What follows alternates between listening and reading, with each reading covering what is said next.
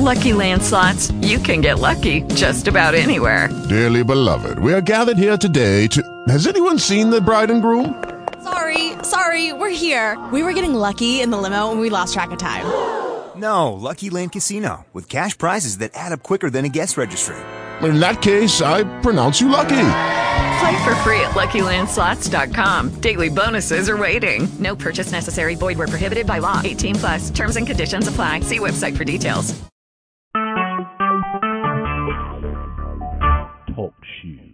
Recorded live.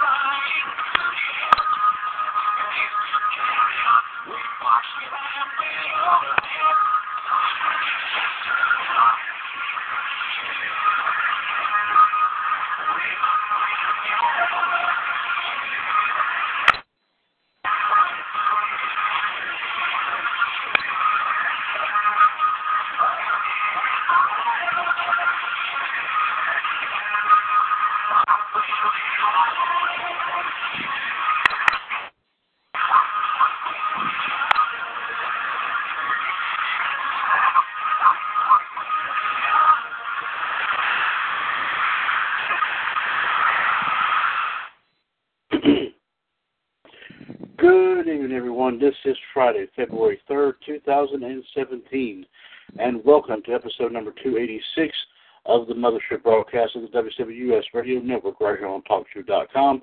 Also simulcasting on the live video feature on the Revolution Radio Facebook page. It is, of course, one and the only WCW US Revolution. I'm, of course, once again Mr. WWS Chad Henshaw back on the line here with you as we get ready to bring you another action-packed two hours here of nothing but big-time wrestling talk. Everything surrounding wrestling, past, present, and future, whatever you want to talk about, we will definitely bring it here to you. Of course, here this evening we'll be bringing our wrestling news and views segment brought here right now. Uh, one of our, like I said, one half of our Hall of Fame news tag team, King Ice, is the Iceman himself, JD Jared DiGirolamo. Of course, JD, in addition to being a 2017 Hall of Famer with King Ice, he's of course a 2015 Hall of Famer by himself. He's also one of the hosts behind WWS Raw Radio every Monday afternoon from three to five, right here on TalkShoe.com, and also, of course, a, of course, a, part of all of our other shows here in the radio network as well. Uh, the Human Suplex Machine, John Gross, also not yet arrived. He'll be coming in here momentarily. So I will be taking care of the rest wrestling history and birthdays here for today.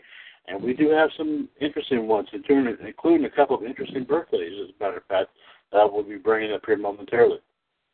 And the first this spring, let's be in here to the table. Uh, JD, welcome to number 286 of a very dynamic and revolutionary revolution. It's Super Bowl weekend, but that doesn't stop us at all.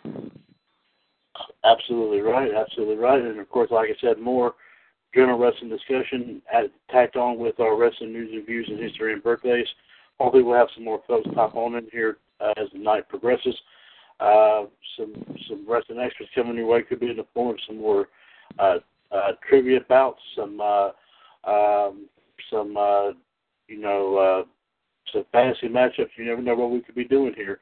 Uh, we do have a special announcement concerning something along the lines of wrestling trivia, but we'll be bringing it here to you momentarily here as well. and of course, this is normally this when King W. Gerard T. Smith. Of course, lets everybody know how he everyone can pop on. He has not yet arrived, so I'll be taking care of this here for him tonight. If everyone wants to chime in here and uh, join JD and myself, and hopefully some more folks on here tonight here as we talk talk everything here pro wrestling, please feel free to give us a call here. It is one seven two four four four four seventy four forty four. Call ID is one three eight zero five five pound. And press that one if you want to chime in on anything that we have to talk about here tonight. And of course, keep also keep in mind that uh, during the uh, the broadcast, of course, we could be seen on our on the um, main page for WWUS Revolution Radio, which is facebook.com forward slash groups forward slash WWUS Revolution Radio, where the broadcast is going on live right now, even as we speak. So let's just not waste any time. This is going right on right on into the the news and views segment. And of course, like I said, covering the Air Force, one half of our Hall of Fame tag team King Ice is the Iceman, JD Jared DiGirolamo. JD, let's see what we have going on on the wrestling front today. Kevin Kelly, former WWE announcer, has given up his full-time position with Ring of Honor. According to Mike Johnson, PW Insider, it is reported that Kelly, who worked as a play-by-play voice and had other behind-the-scenes duties, has already completed his office duties after giving notice. This comes on the verge after Steve Corino and Nigel McGuinness have also left however, ROH Howard to go to WWE. McGuinness, of course, being one of the new voices of NXT, which I believe he will debut that coming up next Wednesday night, however, while Corino is now one of the new assistant trainers down there in NXT. Meanwhile, however, Tammy Lynn Sytch, however, has been released from jail, believe it or not, however, as apparently, however, she was let go earlier today. We're going to get that news story here in just a second, so bear with us, however. Uh, I just saw it, so hang in there. We're going to get to it in just a minute. Uh, da, da, da, It's coming, so bear with us, folks.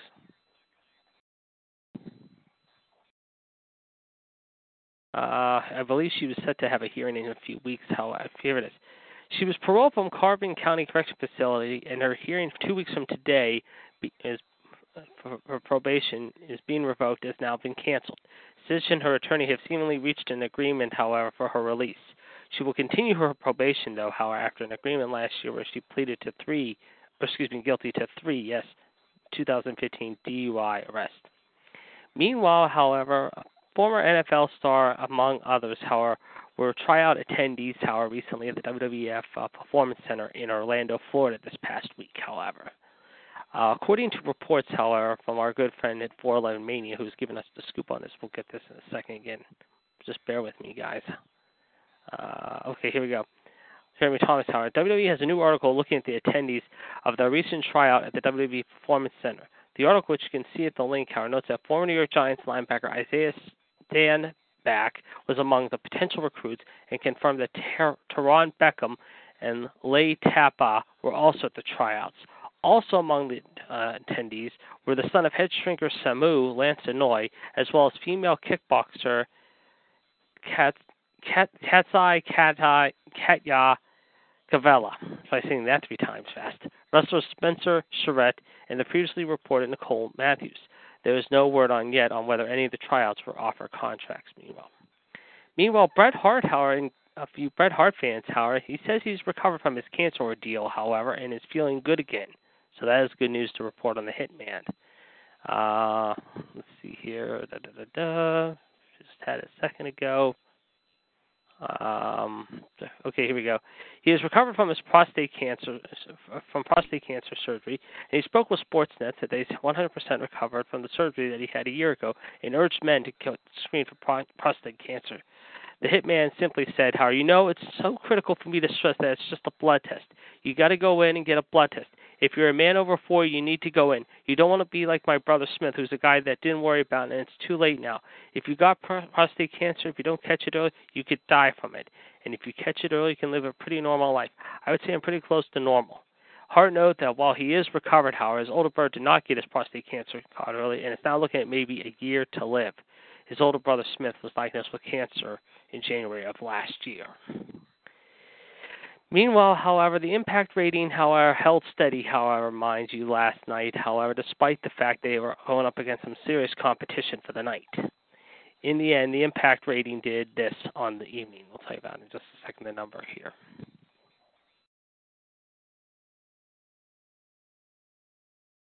So give me a second here. I'm just trying to get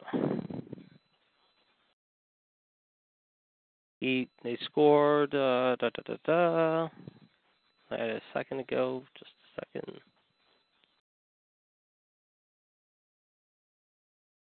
Okay. I have it right about. It'll be coming up here in a second. Here we go. Uh, it remained steady this week. However, it edged down just a bit. Thursday's episode brought in a 00, excuse me, 007 rating in the 1849 demographic and 299,000 viewers. Those numbers are even with and down 3% from last week's 007 and 307,000 viewers. The demo rating has been rock solid in that number for the last month or so. The viewership, though, was down from the last couple of weeks, but up from the 277,000 from three weeks ago, apparently. Uh, that, I think that's what it says. Just give me a second here. I'm trying to get this information here, so bear with me, people. Uh,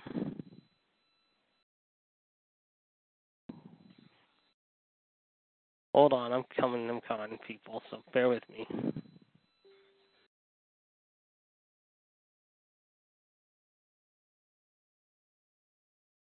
Uh, where is it? I just saw it a second ago. Okay, yeah, here it is. Uh, the demo rating from three weeks ago. Impact uh, ranked number 129 among cable originals for the night per Showbuzz Daily. And according to reports, however, from Tennessee, however, Monday night could be a very interesting night, however, on Raw. However, not only will Bill Goldberg be appearing once again on Monday Night Raw from Portland, Oregon, but reports say, however, we could have the next recipient of the WWE Hall of Fame. According to reports, however, sent out in a tweet earlier today, however, Robert Gibson and Ricky Morton could be announced as the next participants of the Hall of Fame, as the Rock and Roll Express might, Rock and Roll Express tag team might be going into the Hall of Fame this year in Orlando. Uh, supposedly, I guess they're going to have some sort of party there Monday night at some restaurant in Tennessee to make the announcement official and telling people to stand by, however, for the big announcement that could be announced at some point during the show Monday night, however uh, the uh, in Portland. So uh, as far as tag teams go, it looks like uh, we got our tag team for the year. However, mind you, that could be going into this year's Hall of Fame, and it's Ricky and Robert, the R and R Express. Thank you very much there, uh, JD. Of course, uh, uh, JD along with uh, Key and yeah, here it is. Actually, real quick, it says here. Sorry, uh, it says it will appear at 50 Sports Tavern in Johnson City, Tennessee, on Monday. It says here, however, 50 has announced that a big announcement related to the team will be made at Raw that night, as posted in Facebook below. And says, if you watch wrestling as a kid, you have to remember, however, hold on a second, I just saw it. Uh, Rock and Roll Express. Well, Monday night here at 50, however, I just saw it. I just, well, we'll come back. I'm, I'm gonna find it. I just saw it. Hold on. Okay, hold on. Ricky Morton will be here to sign autographs. There's a big announcement that will be made that night on Raw. Be here to watch wrestling, have some wrestling, have a beer and food, and with one of the icons of wrestling at 8 p.m. this Monday. So yeah, it looks like the Rock and Roll Express are going in. Uh, that's going to be great seeing another legendary tag team from the NWA days going into the Hall of Fame this yes. year too, which is very, very, very. Well, the question is who who's going to induct them? That's the question. Who will be the team? I mean, I don't know. I mean, Road Warrior Animal, maybe. Yeah, Jim Cornette, maybe. Paul Ellers? Paul, Paul, Paul? Yeah. yeah. Maybe. Uh, yeah, Cornette. Yeah. Cornette had some battle. I mean, we know Cornette and them had some great battles down in Mid South and in the NWA. I mean, those that was like the the hottest feud of the '80s by far. What about um, what about um, member one, one or two members of the Horsemen? You could do Arn Anderson or Ric Flair. Yeah. There you go. That yeah, be, Flair. You can do Flair, that Flair or or and Sting. Then, yeah, Sting even yeah, Sting was pretty tight with him. Yeah, if you if you have Ric Flair, and it'd be kind of funny that you can uh, tell Ric Flair uh, and joke with the crowd a little bit and say to Ricky Morton, "Here's your training bra after 30 years." Because I remember when he did that whole thing, however, back in the day. Oh my goodness! Oh my goodness! Well, thank you very much, there, JD. Of course, JD along with W. Gerard T. Smith is King Ice, your premier WWS News tag team. They bring you all the news as fit to print. If, of course, it doesn't fit. If it doesn't fit, they always find a way to make it fit. And of course, in GTS's case, he's got the best way possible, and that is, of course, that is, of course, super glue and duct tape. Never any older than any better than. Yes, indeed. Well, let's go ahead and see. Like I said, Human Suplex Machine John Gross now made it to the chat box, but uh, I've already got the history, so he's already kind of pushed that to me. So I'm gonna go ahead, since I already have it up, I'll go ahead and uh, go ahead and talk about it right here. We got it here for February the third. Let's see what we have on tap. 44 years ago today, which would put it at 1973. Yes, that's right. Okay. All Japan Pro Wrestling joins the National Wrestling Alliance. In becoming the official Japanese promotion of the NWA, All Japan got the benefit of bringing in foreigners with a pedigree to defend their NWA championships, including Dory Funk Jr. and his brother Terry, Mil Mascaras, Harley Race, and Ric Flair. Giant Baba, All Japan's promoter, often pitted himself against foreign competitors, but the foreigners themselves would gain a following themselves. With the collapse of the territorial system, All Japan left the NWA in 1989 and began focusing on developing talent in house. The promotion would rarely do international shows, but enjoyed massive critical and financial success in the 1990s. 28 years ago today, which would put it at, let me see here, I want to say 89. That sounds about right. Yeah, 89. WWE presented the second edition of Yeah. the main. main- Okay, thank you. Presented the second edition of the main event for the Bradley Center in Milwaukee, Wisconsin. Get this: a full card was presented for the in-house crowd, but only the final two matches aired on the main event. Here are the dark matches that took place here. Andre the Giant defeated Jake Roberts.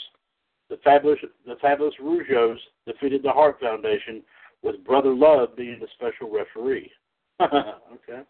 The Ultimate Warrior defeated Greg Valentine to retain the Intercontinental title. Demolition defeated the Powers of Pain to retain the WWF Tag Team titles. The Brainbusters defeated the Rockers. Brutus Beefcake and Mr. Perfect fought to a double DQ, and Hacksaw Jim Duggan defeated Dino Bravo in a flag match. Here are the mm-hmm. mo- here are the ones that actually did air on on this show, the main event. And I'm sure JD, this is one moment you remember, and of course I remember this as well. The Mega Powers, Hulk Hogan and Randy Savage, defeated the Twin Towers, Akeem and the Big Boss Man. During the match, Savage was thrown out of the ring by Akeem onto Elizabeth. Hogan carried Elizabeth backstage. When Elizabeth recovered, Hogan returned to the ring. He eventually got tagged in, but Savage slapped him on the way out. Hogan went on to win the match. Post match, Savage accused Hogan of trying to steal Elizabeth away from him. Though Hogan tried to convince Elizabeth to, to mediate and talk sense into him, it was of no use. Savage hit Hogan with the WWF Championship belt, and all you know what broke loose. Several several officials and even Brutus Beefcake got in the room to try to break up the melee. The fight broke up the Mega Powers and set up the main event for WrestleMania Five. Yep. That would have been that would have been eighty nine. Yeah, that, that sounds about right. Okay. And also the other match from that, Ted DiBiase defeated Hercules. So there you go for that. Twenty one years ago today, which would put it at nineteen ninety six, in Queens, New York, the Eliminators defeated Cactus Jack and Mikey Whipwreck to win the ECW World Tag Team titles. On that same night, Bam Bam Bigelow, less than a year after main eventing WrestleMania 11, made his ECW debut. Here we go. This is something we've been talking about here pretty much all week long. 17 years ago today, we put it at 2000, the WWF and NBC announced a joint venture to form a new football league, the XFL. Mhm. The league, often mistakenly called the Extreme Football League, the X never officially stood for anything because the original Extreme Football League merged with AF2, the Developmental League for Arena Football, without playing a game in 1999, was formed essentially as a spring football league. Hyped as real football but with fewer rules, the game featured microphoned players and coaches during both gameplay and in the locker rooms, scantily clad cheerleaders, Oh yeah. a no fair catch rule on kickoffs and punts, and a human coin toss, a 20-yard scramble for the football to determine who would have the kickoff option. Vince McMahon commented that the XFL would be the extra fun league as opposed to the NFL being the no fun league. okay. As with most startup sports leagues, the league handled salaries, paying quarterbacks $5,000 a week, kickers $3,500 a week, and all other uniformed players $4,500 a week. Huh, that's not bad money. Hmm. Unique, unique to the XFL was win per game win bonuses, with $2,500 for regular season wins, $7,500 for the playoffs, and about 25,000 for winning the final, dubbed the Million Dollar Game. Players on the winning team divided the money equally. That made sense, of course. Players received no extra benefits and were responsible for their own health insurance. In addition, players on injured reserve would not receive any pay. Oh, okay. Its emphasis on wrestling style promotion and antics and subpar football, with the teams had just one month of camp before our game kicked off, would turn off both wrestling and football fans alike. Football fans hated it due to its pro wrestling connection, i.e., the perception that the games were fixed or scripted, and bad games. Sports books often lost money on the games as scoring was not high, and gamblers gamblers often took the under. And wrestling fans hated it because the antics felt out of place in a football game. Hmm. One positive of the XFL was it mainstreamed the use of the Skycam. A common misconception is that the XFL was the first league to use the Skycam. This camera was used prior to the XFL's formation, an overhead view of the field a la the Madden NFL video game series. Mm-hmm. okay. Facing a mountain of critical backlash, financial stress, and sagging ratings, NBC pulled their support from the league, and the XFL folded after just one season. A second season could have happened with games on UPN, but Vince McMahon refused to scale back the highly rated SmackDown to 90 minutes. The WWF and NBC lost an estimated $70 million each on the venture. For WWF, it's the biggest financial loss of any outside venture in company history. While WWE hasn't dipped its toes back into football, NBC would get back into the football business with the Arena Football League from 2003 to 2006. Then with the NFL beginning in the fall of 2006, Sunday Night Football in recent years has been the most watched show on primetime television. OSW Review did a retrospective of the NFL, and it's on the page where I'm doing the history right here. And also, ESPN Films recently aired a 30 for 30 documentary called "This Wasn't the XFL" on on on this league. Actually, they did it last night that it aired and actually did pretty well with the viewership. I was reading it grossed over Hmm. from I saw. I just see it, nine hundred and seventeen thousand viewers last night. Huh. And, And then Dick Eber, in fact, Dick Ebersol's son, I think it was Chris. However, was the director and producer of that show. see. And also the trailer for that that JD is referring to is also on the same page where I'm reading the history. Yeah. 16 years ago today, I would put it at 2001, exactly one year to the date of the announcement of the formation of the NXF, of the XFL, the XFL played its opening game. The NBC nation, national game, coming just a week after Super Bowl 35, was between the New York Hitmen and the Las Vegas Outlaws. I remember The that game was on NBC. Yep, that's what I said. The Outlaws, thanks in part to the Dealers of Doom defense, giving up just 205 yards of offense, shut out the Hitmen 19 to zero. Hmm. Yep. The other game that night pitting the Chicago Enforcers and the Orlando Rage saw the Rage hang on to a 33-29 victory. The game's noted for Orlando's Hashid Shamsid-Deen separating his left shoulder in the game's opening scramble for the ball. Course, a gimmick that replaced the coin toss. Okay. NBC's debut broadcast, which featured most of the Hitmen Outlaws game, got a 9.5 Nielsen rating and 15.7 million viewers, making it the most watched show that night. As reviews came in, the bottom would quickly fall out for NBC. The league lost half its audience a week later and had its national game, the Los Angeles Extreme versus the Chicago Enforcers, Enforcers go into double overtime, moving a Jennifer Lopez hosted Saturday Night Live back only 45 minutes, and it would never recover. From then on, all XFL broadcasts had a hard out at 11 p.m. Eastern, regardless of whether the game was finished or not.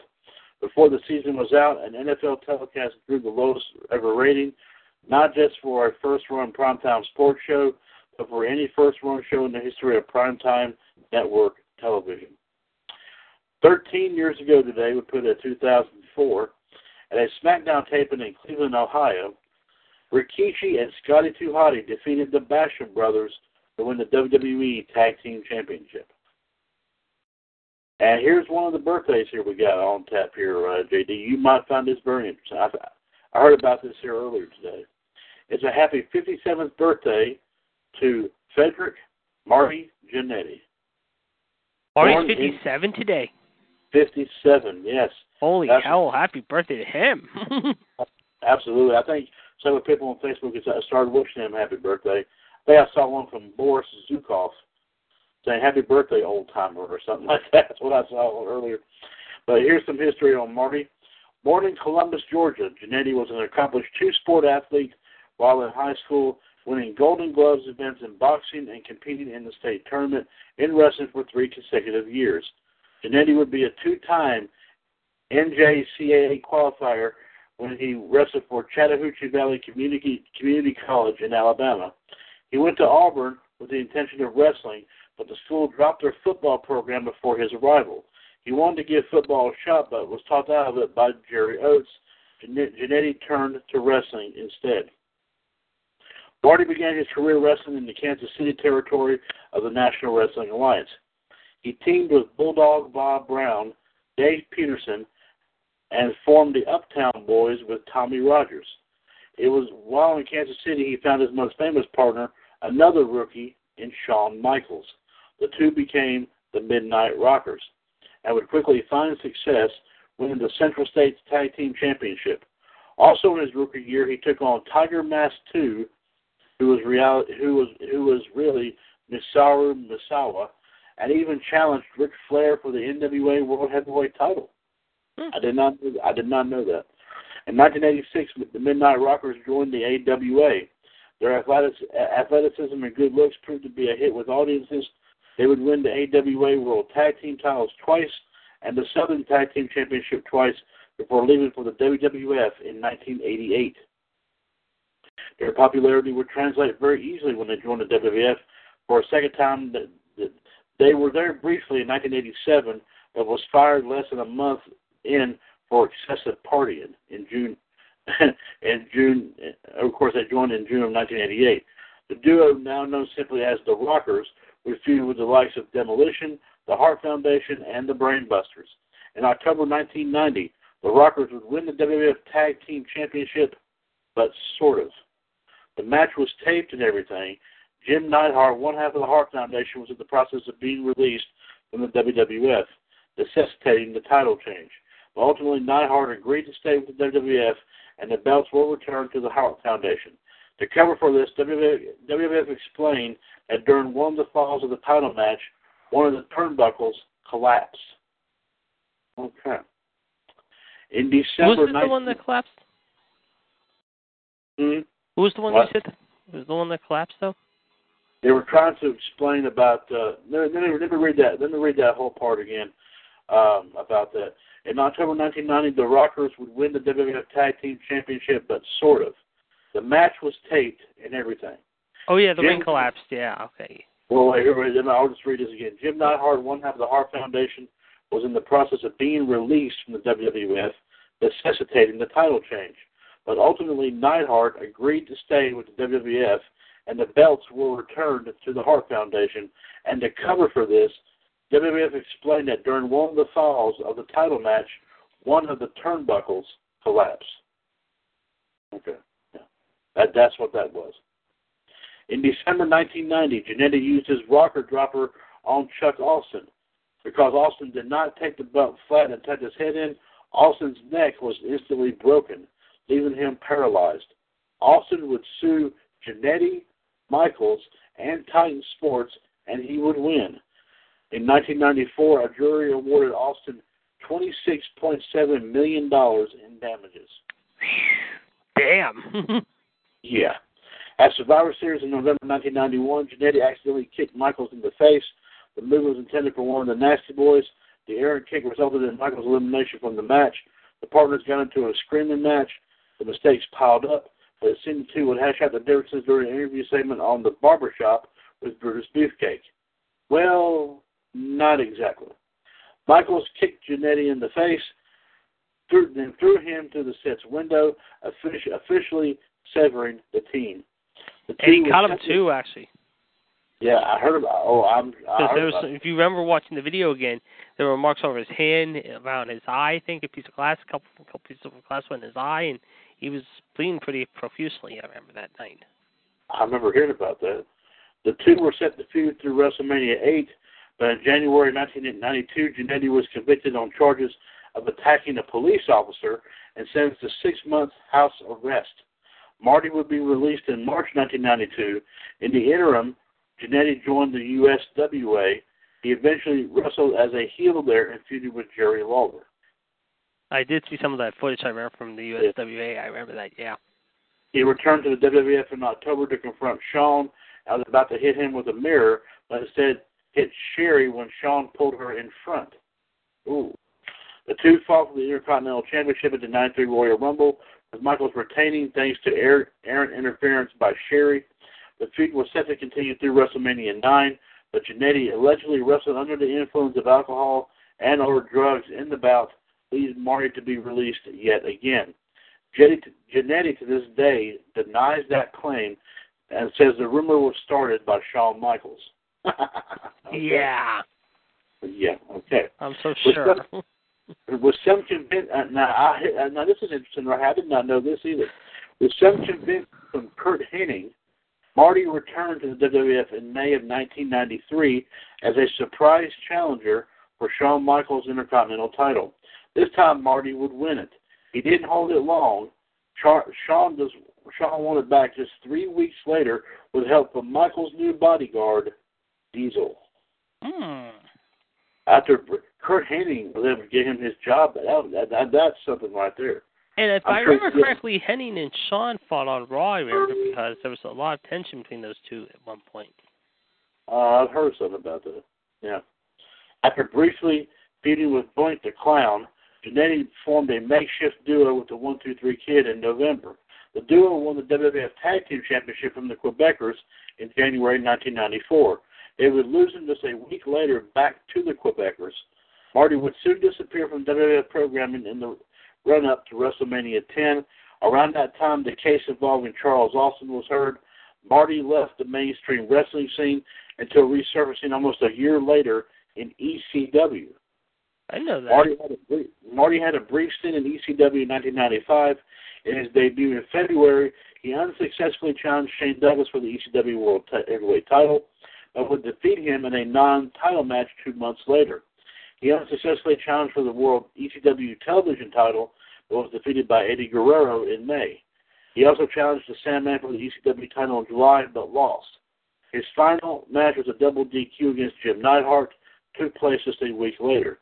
In September, Marty once again rejoined the WWF. Despite the bad blood between the former Rockers, Marty wrestled as a face. Shawn turned face earlier in the year. He teamed with Razor Ramon and feuded with Psycho Sid and the One Two Three Kid before turning heel himself in February 1996. He teamed with Leif Cassidy, who of course we all know as Al Snow. Is that right? Yeah. as the new Rockers. However, success was limited for the duo, and Marty left the WWF following that year's Survivor Series. After a brief stint for Ultimate Championship Wrestling in New York, Jannetty joined WCW in 1998. I had no idea about that. He only wrestled eight months for the promotion before suffering a shoulder injury. He was released while in recovery in March 1999. He made a one-off return to ECW in 2000, They stayed on the independent circuit until resurfacing again in 2005. The Rockers had a one-shot reunion in March 2005, defeating La Resistance. Marty scored the winning following that match with the Rocker Dropper. The next night, Marty would challenge Kurt Angle. uh, Angle defeated Jannetty in what turned out to be a very competitive match. Marty was signed to a WWE deal soon after the match, but after being arrested for a domestic disturbance, forcing him to miss some TV tapings, Marty was released in July. Marty returned in February 2006 in a run-in to save Shawn Michaels from the Spirit Squad. Marty was offered Marty was offered a contract, but only on the condition that he joined the Mr. McMahon Kiss My AWS Club. Oh crap! Marty refused the next week. Vince then forced Marty to take the Chris Masters Master Lock Challenge. Jannetty was on the verge of breaking the hold, but was low blowed by Vince McMahon. Shawn Michaels ran in to make the save, only for Shane McMahon to knock him out with a steel chair. This led to a Rockers versus McMahon's feud, but Jannetty missed the taping and was let go again. Oh, boy, he boy. just can't. He, boy, he just can't catch a break, can he? No, we cannot. Jannetty rejoined the WWE in September to work with the younger talent and could have been granted full-time deals if, if they performed their duties well. Jannetty was released again just two weeks later. Marty denied the rumors on his MySpace page, but both WWE Magazine and Jim Ross on his blog confirmed the firing in December, saying it was a court order in Florida that prevented him from leaving the state that led to his release. Marty would make one-off appearances for WWE in December 2007 and October of 2009. Jannetty's most recent wrestling appearances have been for Chikara. Marty worked as a trainer, ma- manager, of course, for the team the Young Bucks, and a wrestler. At the 2012 King of Trios, Jannetty teamed with his old partner, the 123 Kid, to win the annual tag team gauntlet match. Late in the year, they earned their third point. Three consecutive, three consecutive wins is required to challenge for a title on Chikara, enable them to challenge for the Chikara doubles championship, but they would lose to the Young Bucks. In July, oh my, oh, holy crap! In July 2016, Jannetty was named as part of a class action lawsuit against WWE, alleging the promotion concealed the risk of head and brain injuries during his time there. Hmm. And we have another birthday, another a legendary birthday too, as a matter of fact. It is a happy 76th birthday to Dorrance Ernest Funk Jr., or simply put, Dory Funk Jr. Born in Hammond, Indiana, huh, that's new. Funk began wrestling in 1963 after a stint playing college football for West Texas State University, which is now known today as West Texas A&M. His debut match was a win over Don Fargo. Funk had college teammate Jerry Logan in his corner. Dory's great greatest success would come in the NWA, using a variety of suplexes, forearm uppercuts, and leg locks, one of which the Texas Cloverleaf, which he invented. Funk defeated Gene Kiniski for the NWA World Heavyweight Championship in February of 1969. He would go on to hold that title, JD, for the next 1,563 days, the second longest, the second longest uninterrupted championship reign in NWA history. Lou Thesz still holds the record, holding the title from November 49 to, to March of 56, before losing the title to Harley Race. Jack Brisco was intended to be the man to defeat Dory Jr. for the title, but Dory Sr. told the NWA Board of Directors he would not lose to a fellow face. Terry Funk would win the NWA World title in December 1975 from Jack Brisco, making Terry and Dory Funk Jr. the only brothers to hold the NWA's top prize. Eventually, Dory Jr. himself worked as a heel, particularly in the Mid-Atlantic and Ontario regions. He was a face most everywhere else, especially in Georgia, Florida, and the Central States. He also had many tours of Japan, including most notable bouts against Stan Hansen, Bruiser Brody, Abdullah the Butcher, and the Sheik. Dory and Terry joined the WWF in 1986. Dory Jr. was renamed Hoss Funk. The most notable bout was at WrestleMania 2 when they defeated the team of the Junkyard Dog and Tito Santana. I do remember that match. Yes. Terry left the WWF following the event, but Dory stuck, stuck around and would team with Jimmy Jack Funk, no relation. In reality, he was played by Jesse Barr, son of promoter Sandy Barr and older brother of the late Art Barr. He was also in, if you remember, Starcade '84. Okay, that's I think that, that's right. Okay. In 1993, Dory wrestled Nick Bockwinkel to a draw at WCW Slamboree 93, a Legends reunion. Dory's last notable appearance in the WWE, or WWF, whatever you want to call it, came in 1996 when he was a participant in the Royal Rumble match. He lasted just under 11 minutes before being eliminated by Savio Vega. These days, Dory runs his own wrestling school, the Funking Conservatory, based out of Ocala, Florida. Notable alumni include, get this, this is a who's who here. You haven't believe this, JD. Kurt Angle, The Hardys, Mickie James, Steve Corino, Edge, Christian, Gail Kim, and I said Steve Corino, and Lita. Hmm. The school runs a weekly wrestling show, Bang TV, with Dory's second wife, Marti, producing and taping the show. I've been trying to get him actually on Raw Radio, believe it or not, to tell some stories, however, because I'm. Oh, well, love, we'd I'm, gonna try, I'm going to try to get him on there sooner or later, but it's been tough because I know he's so busy with the school, but it'd be nice to get him on the show. We'd, we'd love, we would love to have that. That'd be great, JD. Thank you very much. Uh, let me see what else we got on tap here. Dory finally called it a career in March of 2008 when he and Osamu Nishimura defeated Tenryu and Masanobu Fuki. I don't want to say. I You don't got Tenru right because Tenru's birthday. yeah, that, that, that, that's the best way to pronounce it. Yeah, Fuki. There you go.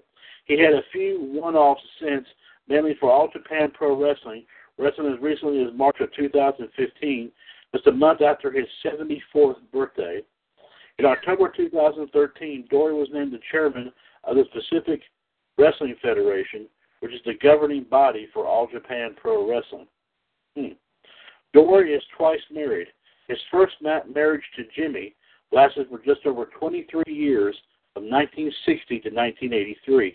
The couple had three children and five grandchildren. Hmm. He currently is he's currently married to Marti. The couple have been married since 1989, and they have two children together. Dory is a member of the inaugural Wrestling Observer Hall of Fame class of 1996. He's also a member of the International Wrestling Hall of Fame's Pro Wrestling Wing in 2011, the NWA Hall of Fame in 06, the Professional Wrestling Hall of Fame in 05, the St. Louis Wrestling Hall of Fame in 08, Stampede Wrestling Hall of Fame, and WWE Hall of Fame in 2009. In 2014, excuse me, in 2014, Dory Jr. received the Stanley Weston Award from Pro Wrestling Illustrated for his lifetime con- contributions to professional wrestling. And there you have it. There. I actually have two more uh, things to report real quick. Uh, we understand there's one more birthday that uh, we did not touch upon. It is Haku turns 58, and tragically on this date uh, today, it would have been Kerry Von Erich's birthday today. He was born February Oh. 3rd, 1960. He took his own life two weeks later after his 33rd birthday with a gunshot wound, as we all know, to the chest because of what had happened with his uh, trouble in the mid 90s, if you will. Yeah. Of course, of course, like I said, one members of the legendary Von Erich family, right there. Of course, uh, of course, his daughter would go. His daughter would uh, would go on later on to uh, uh, do some uh, do some wrestling there as, as well in uh, in uh, TNA for a little bit. But of course, I think she is. I don't think she's really doing anything I wrestling. believe she's been wrestling for a while. Yeah, sounds like to me. I mean, of course, we were all talk, talk thinking about she might have been he would have been today. Let's see. I think he would have been. Uh, say they say he was. Uh, hold on, you. He was born in 1960. He would have been today. 57 years old today. Oh my goodness.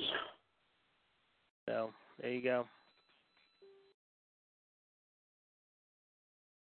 And of That's course, I think, he, and I think he began his career at like 19 or 20, like in the late 70s, early 80s, when he was still in college at the University of Houston. He was a big discus thrower, we know, and of course, we know about his brother and everything like that. And they did uh, their thing and this and that nature.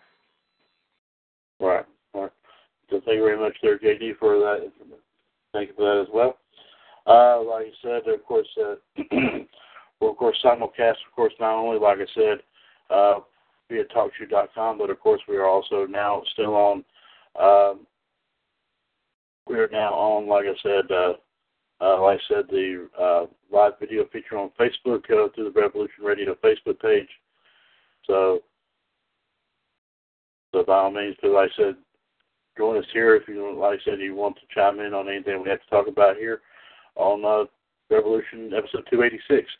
1724 444 7444. Call ID 138055 pound. uh, press, uh, definitely press that one here and join us here this this evening. Of course, I am Mr. WWS Chad Henshaw once again. Joining me here live with me is the Iceman himself, JD Jared DiGirolamo. Of course, uh, of course, he is of course a dual Hall of Famer now, a 2015 and 17 WWS Hall of Famer, as well as of course uh, the one of the hosts behind WWS Raw Radio every Monday afternoon from three to five, right here on TalkShoe.com.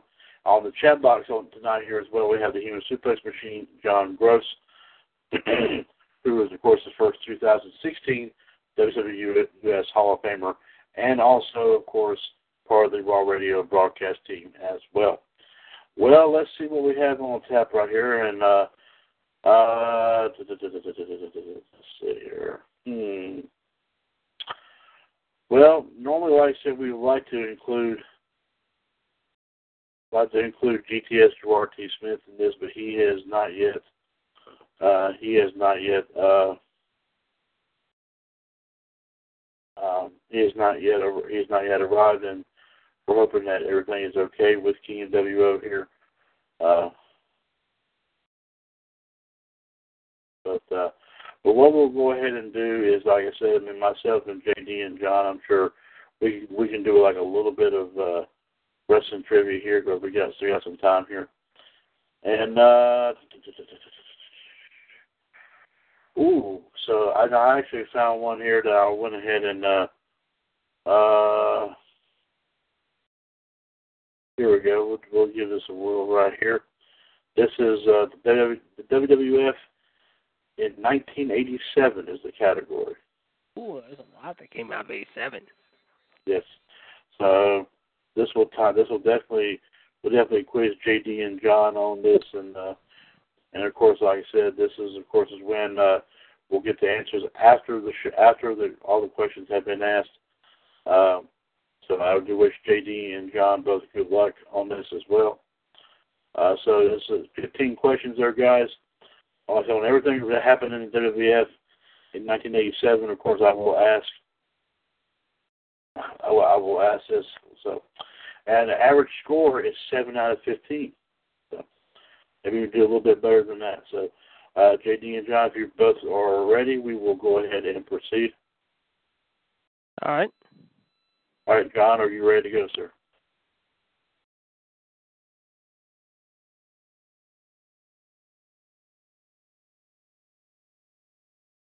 Okay, and here we go. Here in January in see, excuse me there. Okay. In January 1987, Ricky Steamboat returned to the ring after suffering a crushed larynx at the hands of Macho Man Randy Savage. The Dragon made his return by defeating this famous mid 1980s jobber. Who was he? Was it Iron Mike Sharpe, Barry O, Tiger Chung Lee, or Steve Lombardi? JD. Steve Lombardi. And John?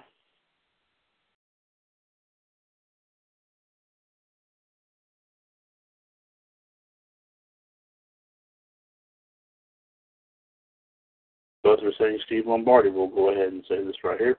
Question number two. In February 1987, Hercules Hernandez, now managed by Bobby the Brain Heenan, began a lengthy feud with Billy Jack Haynes. The feud centered on which of the two muscular athletes was the master of a certain submission hold. What was this hold? Was it the full Nelson, the Boston Crab, the bear hug, or the figure four leg lock? JD. What is the full Nelson? Don't worry about it. It's not Jeopardy. You don't have to do it that way. But uh, we might, I'm gonna try to find some more of those at some point. February, question number three. In February 1987, Adrian Adonis was paired with Brutus Beefcake and Greg Valentine in a televised six-man tag team match. During the bout, Adrian made a huge mistake and accidentally cut some of Beefcake's hair. Who did Adonis, Valentine, and Beefcake face in this match? Was it the Junkyard Dog and the Killer Bees, Lanny Poffo and the Can-Am Connection, Ricky Steamboat and the Rougeaus, or Hillbilly Jim and the British Bulldogs? Uh, JD. I'm going to say A on this one. You're going to say JYD and the Bees. Okay. And John, what do you say?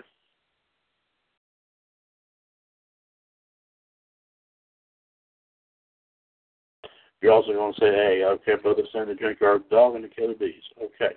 Question number four. In early 1987, a muscular, no-nonsense duo called Demolition made their debut and began to destroy the opposition. What obnoxious manager was responsible for bringing this legendary tag team to the WWF? Was it Jimmy Hart, Johnny Valiant, Slick, or Bobby Heenan? JD. Johnny Valiant. And John.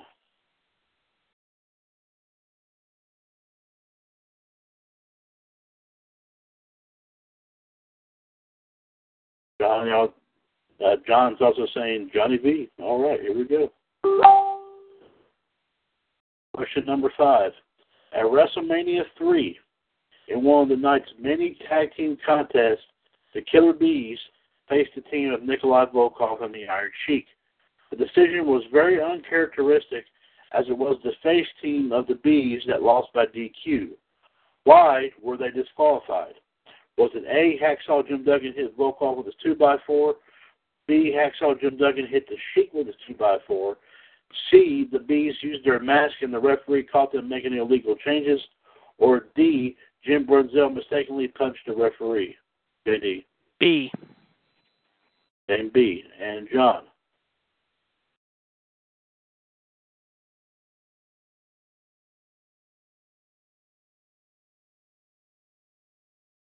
Okay, question number six. We are one third of the way through here, guys. Question number six. In another tag match at WrestleMania 3, Jacques and Ramon Rougeau lost to Greg Valentine and Brutus Beefcake in what would be their last match together. At the bout's conclusion, Beefcake was ousted and replaced by this veteran star. Who took Beefcake's spot in the Dream Team? Was it Ravishing Rick Rude, Adorable Adrian Adonis, Dino Bravo, or Playboy Buddy Rose? JD. Dino Bravo. And John?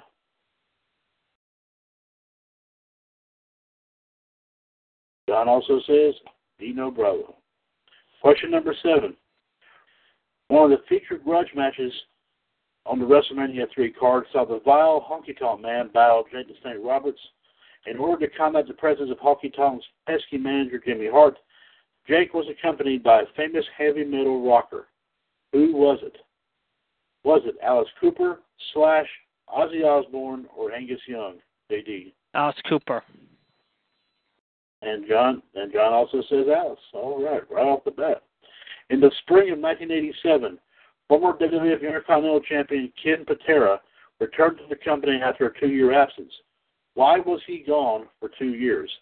Was it A, he was serving a jail sentence, B, he was recovering from a serious illness, C, he was wrestling in another promotion, or D, he was tending to his ailing parents? JD. He was serving a two-year jail sentence for his incident with Masao Saito. John, and Giles said the same thing, so jail sentence, okay? Question number nine. Shortly after his return, Ken Patera injured Bobby Heenan's neck, forcing him to wear a neck brace. In an act of revenge, Heenan had some of his goons flog Patera on national television. Which Heenan family members did this to Patera? Was it Andre, Paul Orndorff, and the Islanders? B. Hercules, Harley Race, and the Islanders? C. Paul Orndorff, Harley Race, King Kong Bundy, and Hercules? Or D. King Kong Bundy, Rick Rude, Harley Race, and Andre the Giant? JD. A. Then A. And John.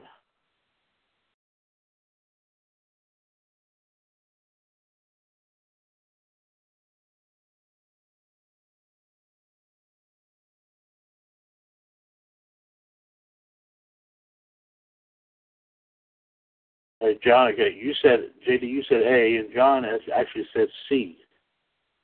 Uh, hmm. We'll let go from there. hmm We'll let go from there. Okay, so you want so so I'm still so sold on my. I'm still sold on my answer. you're still here. you want to stick with your answer? Mm-hmm. Uh, John, are you going to stick with your answer? I'll have to choose one of the two, and I can't leave it blank. I don't have I don't have anyone to type. And John's sticking with his. Okay. Okay, we'll do this, and whichever one I land on here, we we will take that one. So, so John JD, please forgive me here, whichever one I choose, and we choose. We go with JD's answer. We say A. So, and we'll see what that answer is right there right after we get done with the with the uh, questions. During the spring and summer of 1987, a masked duo wrestled as jobbers to the stars. It did not last very long and were gone by the fall. What was this team known as? Were they known as the Gladiators, the Shadows, the Barbarians, or the Maniacs? JD. What are the choices again? The Gladiators, the Shadows, the Barbarians, or the Maniacs? The Maniacs. Maniacs. And John.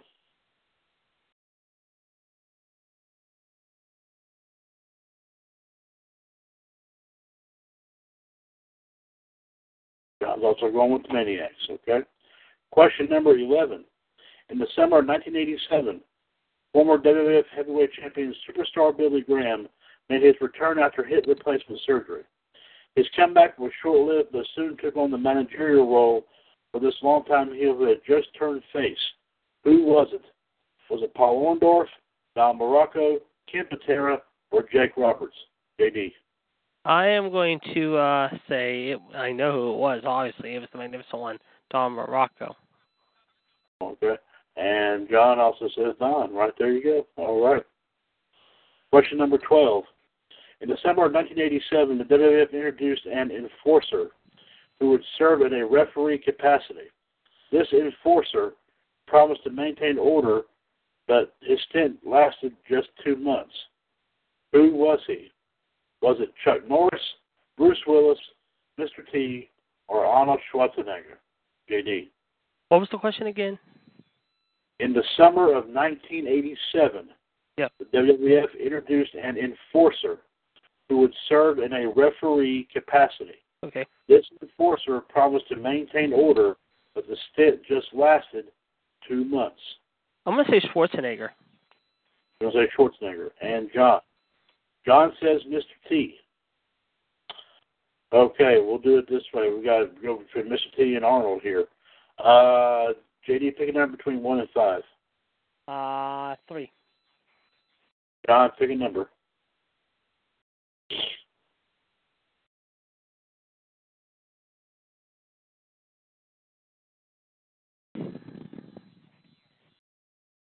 JD got on the nose. It was three. So we're going to go along with Arnold. Question number 13. In September 1987, Nikolai Volkov joined a fellow Russian star, and the two dubbed themselves the Bolsheviks. Who teamed with veteran Volkov in his in this tag team? Was it Ivan Koloff, Soldat Ustinov, Nikita Koloff, or Boris Zhukov? JD Boris Zhukov. and John.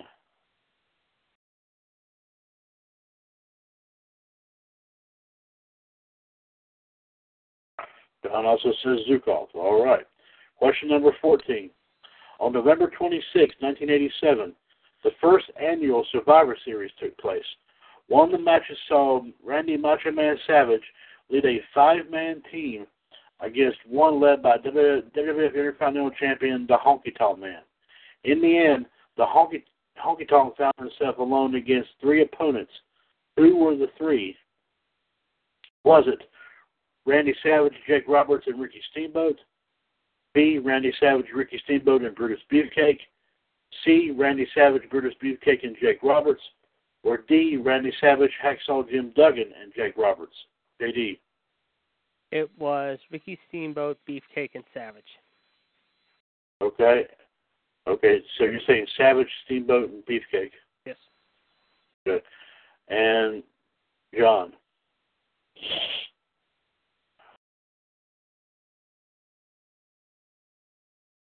Steamboat, Savage, and John says Steamboat, Savage, and Roberts. Let's do this again. Say one. Say.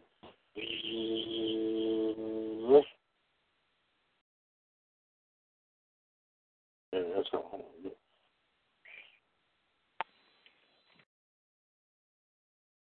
We'll go along with Savage Steamboat and Beefcake Let's see who. Let's, we'll, we'll check out the right answer here in just a minute.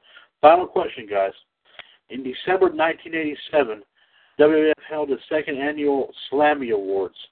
From the onset, two superstars who were in a bitter feud began a brutal brawl which literally lasted the entire show.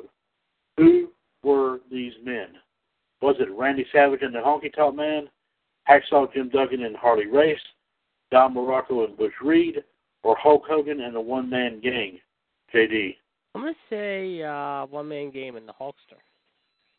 Okay, and and uh, and John says Jim Duggan and Harley Race. Uh, JD, are you sticking with your answer? Yes.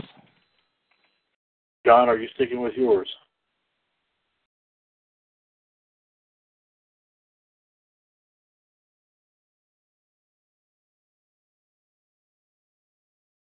Okay. Okay.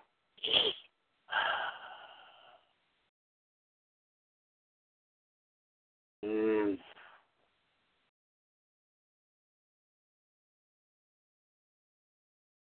Okay.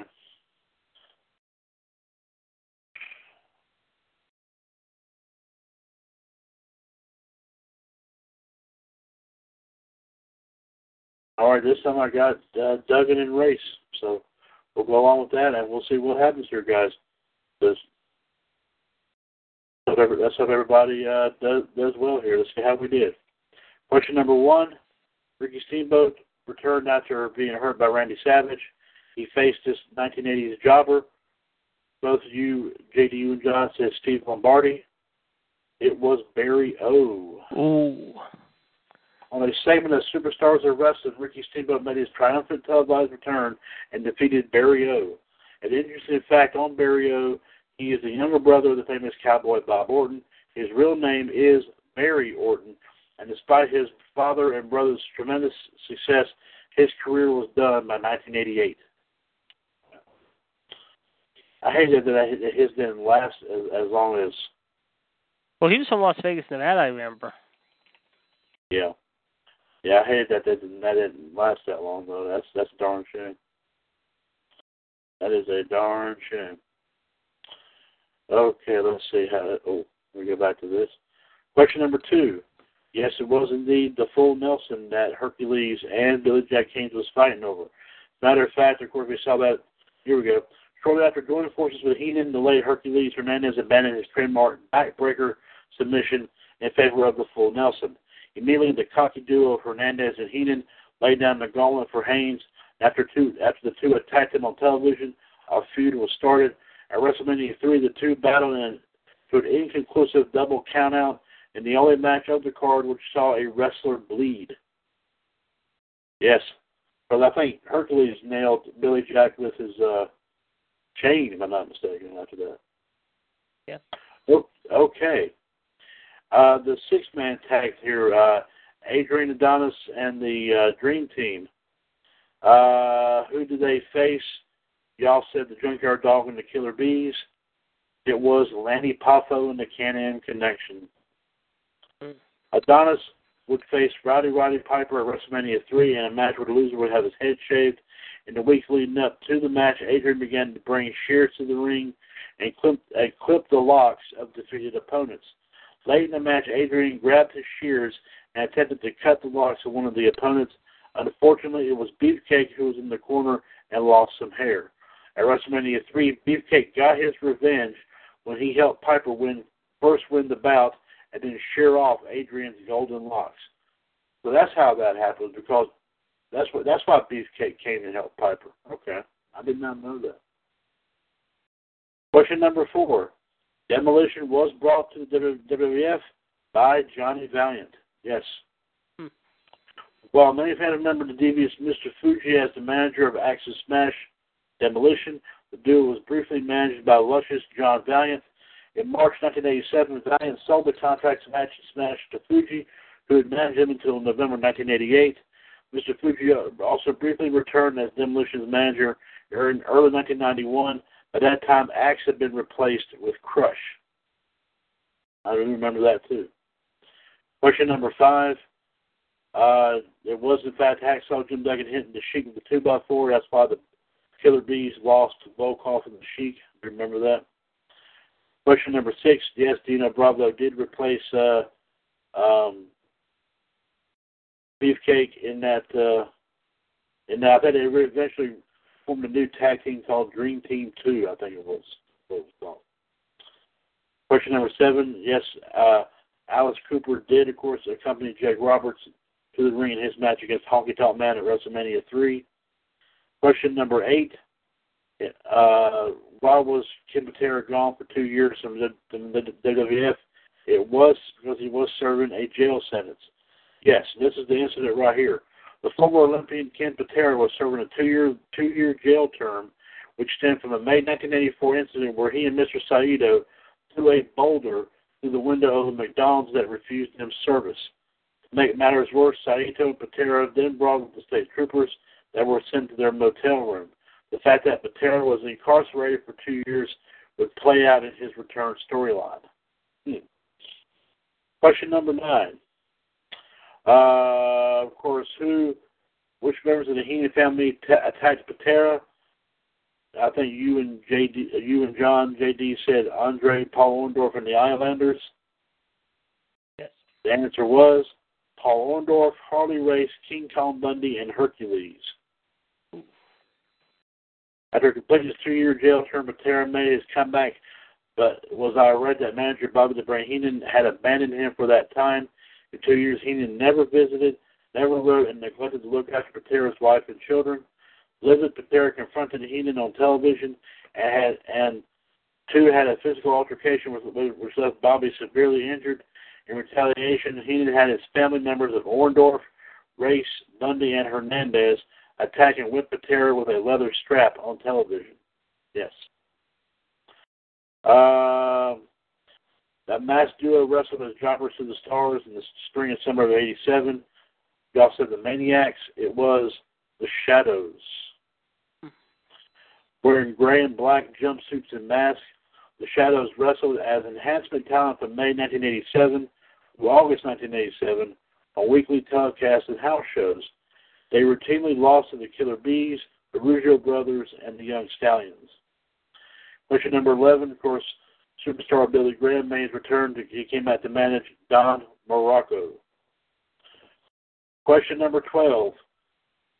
WWF introduced an enforcer in the summer of 87. Uh, we went along with your answer, JD. You said Arnold. John was right. It was Mr. T. Ooh, I didn't didn't know that. Many people remember Mr. T from the two previous stints in 85 and 86, where he competed in WrestleMania and WrestleMania 2.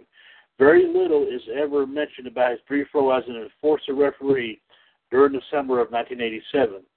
With his television series The A-Team now finished, Mr. T had more time to devote to other projects. The wheels were in motion for the face Mr. T to have a feud with former heel referee Danny Davis. But despite a few altercations, no match ever took place. Mr. T was gone by September of 1987. Hmm. Number 13, yes, it was Boris Zhukov who helped Volkoff form the Bolsheviks.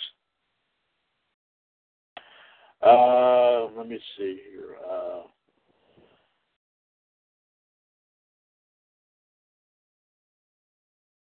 uh, who were the final three in the, Survivor, the annual Survivor Series that Honky Tonk Man found himself alone with? Uh, John was right again. It was Savage, Jake Roberts, and Ricky Steamboat. The unique aspect of the Survivor Series was displayed in his very first match ever as the process, the process of elimination that hated Honky Tonk Man found himself in a three on one disadvantage.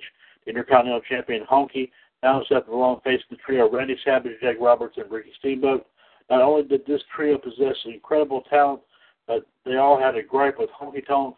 Rather than continue to take a ferocious pounding, Honky Tonk, at the advice of his manager Jimmy Hart, opted to be intentionally counted out.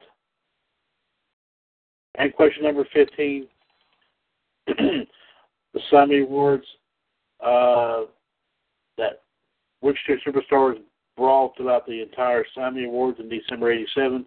It was Hacksaw Jim Duggan and Harley Race.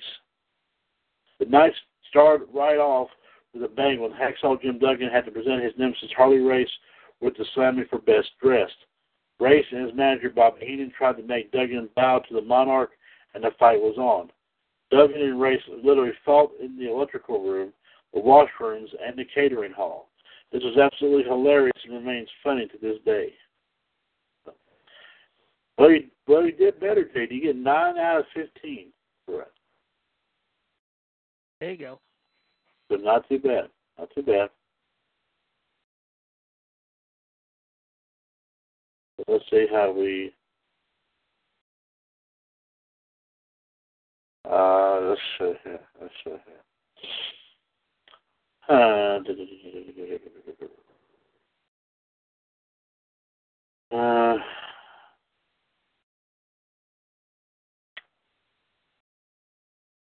well, let's, um, well, a couple one might, might tickle your fancy here, JD. Either WWE WWE Men Moves and, Mo- and Moments or the WWE Draft from 2010. What was it again? The first one? WWE Men Moves and Moments. I'm gonna go with that one. You like that one, okay? 15 questions, some tough questions there. But let's see how we do here with that right here. And 7 out of 15. So uh, is the average score for this. So we'll. Uh, and John has also said he will take care of this as well. He would like to do this too. So we'll go ahead and do this and see how this goes here. Good luck here, gentlemen. 15 questions. What is the real name of the giant known as the Big Show? Was Paul it Paul? Is it, good Lord, man. uh, and John,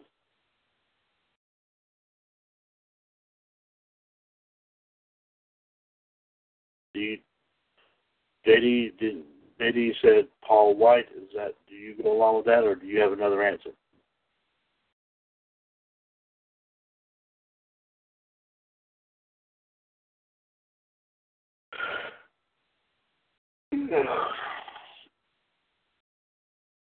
I think John has had a problem with his uh, chat box, but we'll go ahead and go through these questions. JD, you know that I'll, I'll just kind of quiz you on it right here. So but we'll go ahead and say Paul White.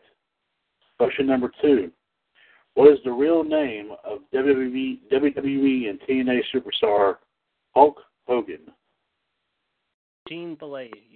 Terry Gene Bollea. Okay. Question number three.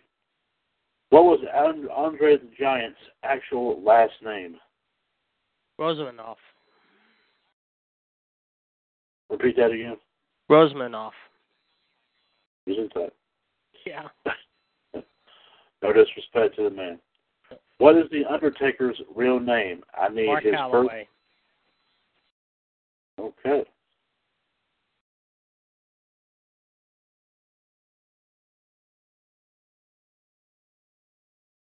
I'm hoping I spelled that right. Question number five. Which of the following superstars did not, and I repeat, did not change his name for his wrestling career? Was it Ted DiBiase, Roddy Piper, Arn Anderson, or Steve Austin? JD. Ted DiBiase.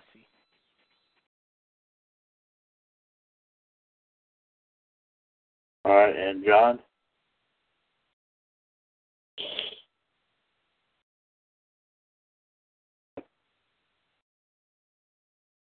John says the same.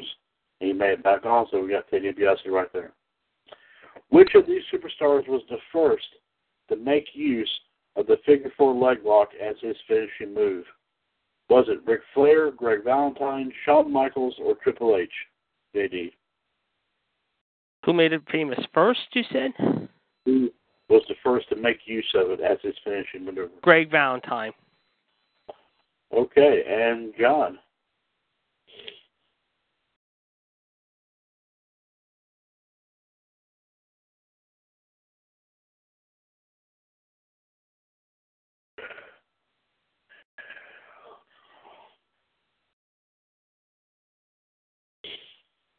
John, which of this?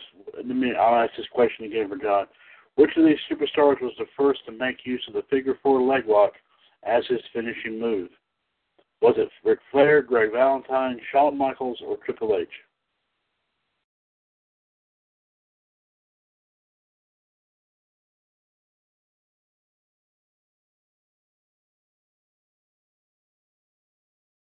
And John says Ric Flair.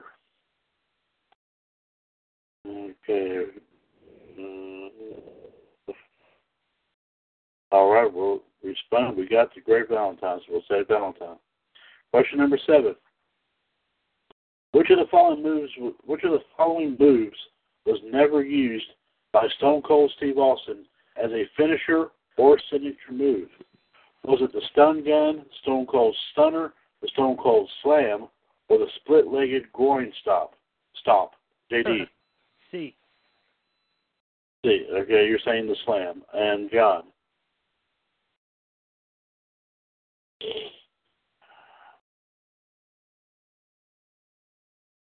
John, which one of the following was never used by Stone Cold as a finisher or signature move? The stun gun, the Stone Cold Stunner, Stone Cold Slam, or the split legged groin stomp? John says the slam as well, so we'll go along with the slam. Question number eight. Which superstar has made use of the innovative move he now calls the cross arm breaker? Is it Chris Benoit, Ric Flair, John Cena, or Alberto Del Rio? JD. Alberto Del Taco. And John?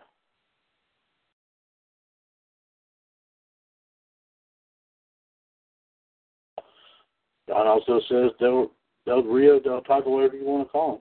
Del Burrito. There you go. Question number nine. Which wrestler uses the, the capture Samoan drop on one to two opponents as a finisher move? Was it Tensai, Ryback, Big Show, or Andre the Giant? JD. What is it again? Who did what again? Sorry. Which wrestler uses, or possibly, or you could say used, the capture Samoan drop on one to two opponents as a finisher move? Was it Tensai, Ryback, Big Show, or Andre the Giant? I'm gonna say Tensai. A Tensai. Okay. And John? John says Ryback. So I'll do this again.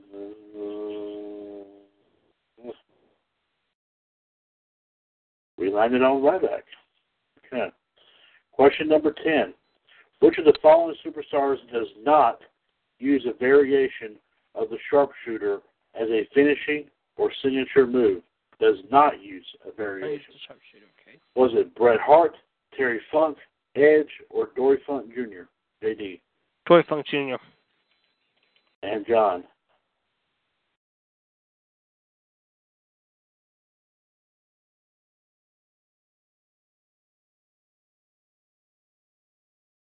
John also says Dory Funk Jr. will say that right there. Question number 11. Which of the following WWE based titles has Bret Hart not held, and, did, and, and this, this does not count WCW or any other promotion? Okay? Okay. Which of the following WWE based titles has Bret Hart not held? Okay. What is it? The, is it the WWE title, the United States title, the Intercontinental title, or the World Heavyweight title? JD. The World Heavyweight title. John.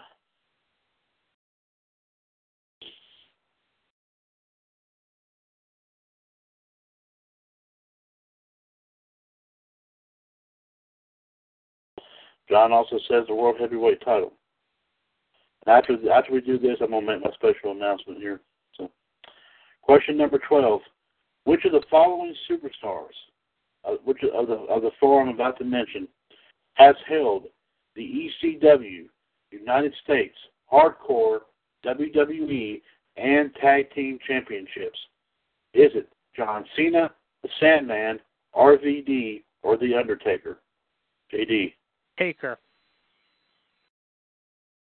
You're Undertaker. Yes. Has held these belts. Yes. Okay and John. I'll be back in a sec. Okay, and John also is up to say Undertaker, and we'll be, and like I said, we have three more to go, but we'll wait for JD to return here. And while he does that, I'll go ahead and take care of this right here, ladies and gentlemen. 1724-444-7444, call ID 138055 pound. You're listening to episode 286 of the Mothership broadcast of the WWS Radio Network right here on TalkShoe.com, as well as of course our live video feature on the face on the Revolution Radio page on Facebook. I am once again Mr. WWS Chad Hinshaw right here back with you. of course, alongside me is the Iceman JD, Jared DiGirolamo. Of course, JD is a 2015 and 2017 WWS Hall of Famer, as well as, of course, one of the hosts behind WWS Raw Radio. Every Monday afternoon from 3 to 5 right here I'm back. on Talk, uh, Talk.com. Thank you very much, JD.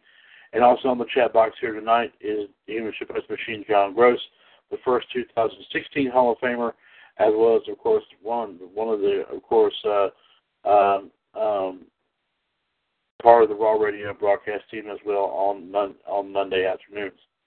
Uh, okay, we have three more here to go. Which super okay? Which superstar has held the ECW, WWE, and World Heavyweight Championships at different times? Is it the Big Show, Mark Henry, RVD, or John Cena? JD. Cena. You're saying Cena and John.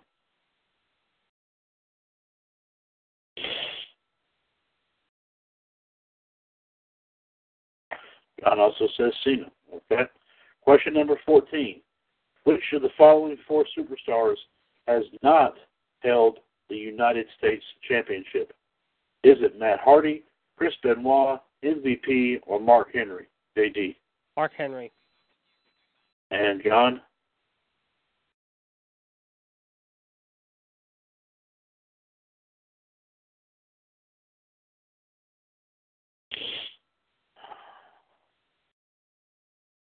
John also says Mark Henry. We're going to say that. And this one, last one don't have any choices.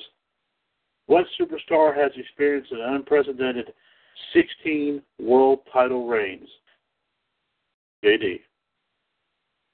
Uh, John Cena. Has experienced an unprecedented 16 world title reigns. Oh, sorry, 16. Ric Flair. Okay. And John.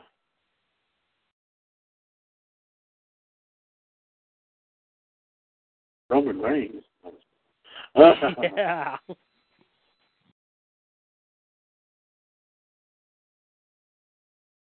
John also says Ric Flair. We're going to get that in there, and then we'll check the answers here, and then I will, of course, make a make a, make my special announcement here in just a just momentarily. Let's see what we have on tap right here. Question number one, JD got this right on the spot. Of course, his real name is Paul White, W I G H T. Of course, um, of course, he's been heel and face multiple times, but of course, still a great superstar. Question number two, Hulk Hogan's real name? Yes, it is in fact Terry Bollea. Uh, uh, question number three, Andre the Giant's actual last name was Roussimoff.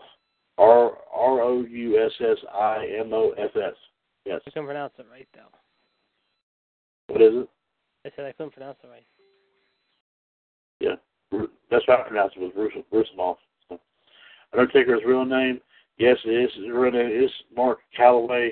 Calaway spelled C A L A W A Y. Uh, yes, indeed. Question number five: Which fallen superstars did not change his name for his wrestling career? Yes, JD, you have that correct. It was in fact Ted DiBiase. Question number six: Who was the first to use the figure four leg lock? It was indeed Greg Valentine. Says while Ric Flair may be famous for using the figure four, he did not originate it. Greg the Hammer Valentine is the first wrestler in WWE who used this vicious move. And he broke Tito Santana's leg in the process doing that too, if you remember. As I do indeed. That's how Greg Valentine got the belt in the first place, wasn't it? Mm-hmm. The Intercontinental That was title. actually up in Gerard's neck of the woods, actually. That's right. Yeah, I do in remember that. Canada, because uh, they there fought at Wrestle, and like I said, they were supposed to fight at Mania One. That's when JYD ended up taking over that spot. Right. Other wrestlers such as Shawn Michaels and Triple H have used the move here and here and there to win a few matches to to to follow their idol Ric Flair. Yes. Question number seven. Question number seven, which was a move never used by Stone Cold. It was, of course, the Stone Cold Slam. He never used a move called that at all. Period. Question number eight. JD hit it right there right on the head. Uh, it was in fact Alberto Del Rio. Uh, he puts his own twist on the armbar. He has made it more painful and damaging with his cross cross arm breaker. Both John Cena and Chris Benoit have used variations of the STF, while Ric Flair has used the figure four leg lock. Yes. Question number nine. Believe it or not, uh, I think I think John got this one right. It was Ryback. The capture Samoan drop on one to two opponents. Ryback has destroyed multiple opponents with his devastating move, while the other competitors have done similar moves. None have showed this kind of strength and domination with a Samoan drop. And, and, and uh, believe it or not, here, of course, next next question: super, which which of these superstars did not use a variation of the sharp sharpshooter? Both of y'all said Dory Funk Jr. It was Terry Funk. While Bret Hart used the straight and the original sharpshooter to push his opponents to submission, the other two superstars have put their own spin on it. Dory Funk Jr. used a cloverleaf, while Edge used the Edgecator sharpshooter. Terry Funk does not use a sharpshooter as his finisher. Question number 11. That JD got this one correct. It was the fact that he did not, the one belt that Bret Hart has not held in the WWE was, in fact, the World Heavyweight Championship. Question number 12. Which of the following superstars has held the ECW, United States Hardcore, WWE, and Tag Team? Both you and John JD said The Undertaker. It was Rob Van Dam. damn, Sabo, I said on that one. Yep, yep, yep, yep. RVD held, held all the above titles for his career. John Cena and Undertaker failed to attain, attain the Hardcore Championship. Sandman never earned the United States or World Heavyweight titles. Okay. Uh, question number 13. Which superstar has held the ECW, WWE, and World Heavyweight Championships at different ti- times? Both y'all said Cena. It was the Big Show. Ooh, I should have done that. R- RVD lacks the World Heavyweight title. John Cena never earned the ECW title. Mark Henry's only gained the ECW World Heavyweight title belts. Big Show has earned all three. World Heavyweight belt for Big Show must have been probably considered whenever he was in WCW, maybe. I'm not sure. I'm not. That's just a guess. Number 14, of course, who has not held the U.S. belt. That is correct. It was Mark Henry. Uh, and number 15, of course, unprecedented 16 world title reigns. It was, of course, woo, Ric Flair.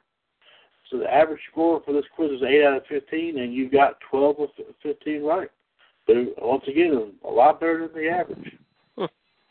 So, so very, very, very well played, gentlemen. Very well played. Uh, like I said here before, ladies and gentlemen, we have, uh, like I said, a very special announcement here that we wish to make here. of course, as as you as, as everyone remembered last year, we did a we started a, once again another trivia title pay per view. This time renaming it WWS Revolution Reborn. Of course, majority of our superstar uh, our superstars, are Well, they are superstars in their own right. Most of our folks here in the radio network, of course, do did earn a lot of those championships. Uh, we did have some uh, matches, of course, on the Revolution Reborn Facebook page, which is facebook.com forward slash group forward slash WWUS Revolution pay per view. The pay per view con went on hiatus for a long time, and it never really, it never really got off the ground a little bit further. Uh, so we are trying to get it going here again. And of course, uh, I have been in talks with a lot of the folks who have held, who are holding our belts. Of course, our folks in the radio network, of course, have, are always ready to have a match here at some point down the road to defend their titles, their respective belts. However, uh, we did have two or three folks that actually earned these championships who uh, have uh, who have been not heard from for quite a long time, and we have actually we started receiving some word back from two or three from two out of the three that we that we talked to. One of which was a gentleman by the name of Ontario Hewitt, who held two of our championships here in Revolution Reborn, and that was WCW, the WCWUS United States Championship and the NWA US World Heavyweight Championship. Well, earlier today, ladies and gentlemen, some some bittersweet news. Mr. Hewitt did contact me, and he did inform me that due to circumstances beyond his control, he's had to relinquish those two t- those two titles. So, both the WWUS United States Heavyweight Belt and the NWA US World Heavy, Heavyweight Belt are now back in my possession, and we will. What way I'll be possibly way I'll be doing this. Um, of course, we'll be do, I'll be doing some further talks with King and WO Gerard T. Smith. But what I think we the way we'll be doing this is is I will possibly be having a couple be posting a couple of questions to crown uh, to, to have matches. And actually, what we'll do, be doing is having two, possibly two fatal four way matches to uh, to crown uh, a new champion apiece. Um, so, so there'll be, like I said, there'll be there'll be some opportunities popping on here real soon. So if you want that opportunity, be looking at the Revolution Reborn Facebook page. Like I said, it's facebook.com forward slash groups forward slash WWUS Revolution PPV. If you want to take part in that, and we'll be doing that here really, really soon. Uh, but just like I said, it's a brief update there that one person has relinquished their respective titles, and we will have we will have two uh, we will have two uh, several matches to determine new a new WWUS United States champion and a new NWA US World Heavyweight champion. So be on the lookout for that as here within the next several days or the next week or so on that, and we'll just see where it goes from there. Uh, on that note, here, ladies and gentlemen, um, uh, of course, we didn't. Unfortunately, we didn't have King W. T. Smith join us here tonight. It was kind of a pity. I'm sure that's something did come up. I'm hoping he's okay. And uh, but also another programming note, ladies and gentlemen. Uh, tomorrow afternoon, WWS Power Hour will still be airing, but we'll be airing it two hours later. Once again, uh, Power Hour will air at four o'clock uh, Saturday, uh, tomorrow afternoon. Call ID one four one three six four pound. Join myself and the rest of the Power Trio as we talk about all the results of all the shows here in the radio network.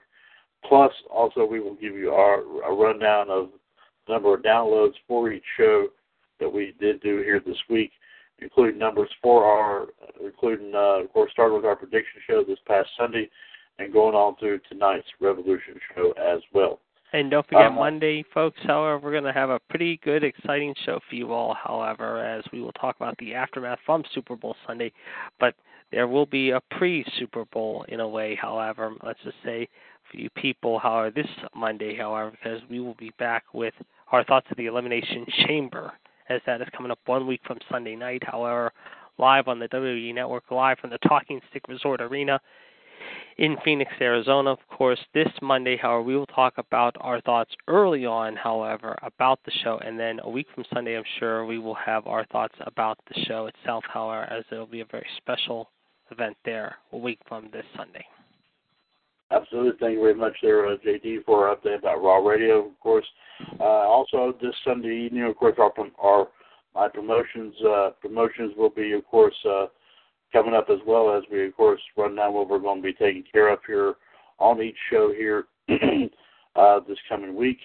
And, of course, we'll, uh, and, of course, like I said, we'll be back, like I said, in full force next week, of course, like I said, with all of our shows, just like in the same order that we've that we've been ha- uh, we've been doing them, of course, which is of course WWS Raw Radio, Wrestling Revisited, Revolution, uh, Outside the Ropes, Wrestling Debate, and then Revolution, Top Heel Inc., and NWO Wolfpack, and then Revolution one more time on next Friday.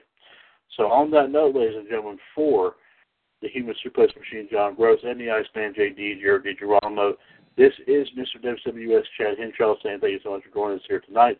Be sure to listen to all of our past episodes here. Uh, of, of course, uh, we're getting our we're getting our pay, our episodes uh, up, up to date here as well. Uh, the Black Widow Michelle Lynn Dodds is working on getting some of the past episodes posted in the radio archives page, and we're getting that worked on as best we possibly can. And of course, be sure to listen to a lot of our past episodes via TalkShoe. And of course, there's several links that we have here as well. And also be sure to check out these live videos as well. And hopefully, like I said, you'll be able to check out what we have, what we've talked about here all this week.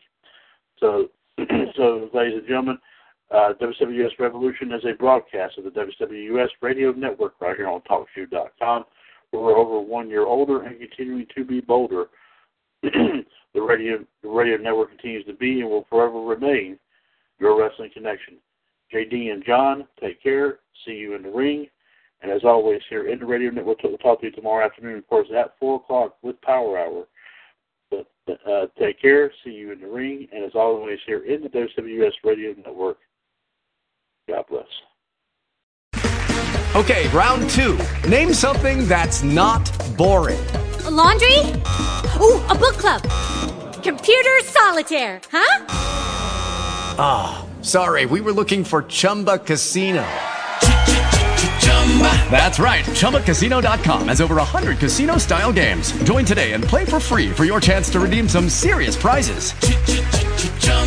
ChumbaCasino.com. No purchase necessary. Forward, prohibited by law. 18 plus terms and conditions apply. See website for details.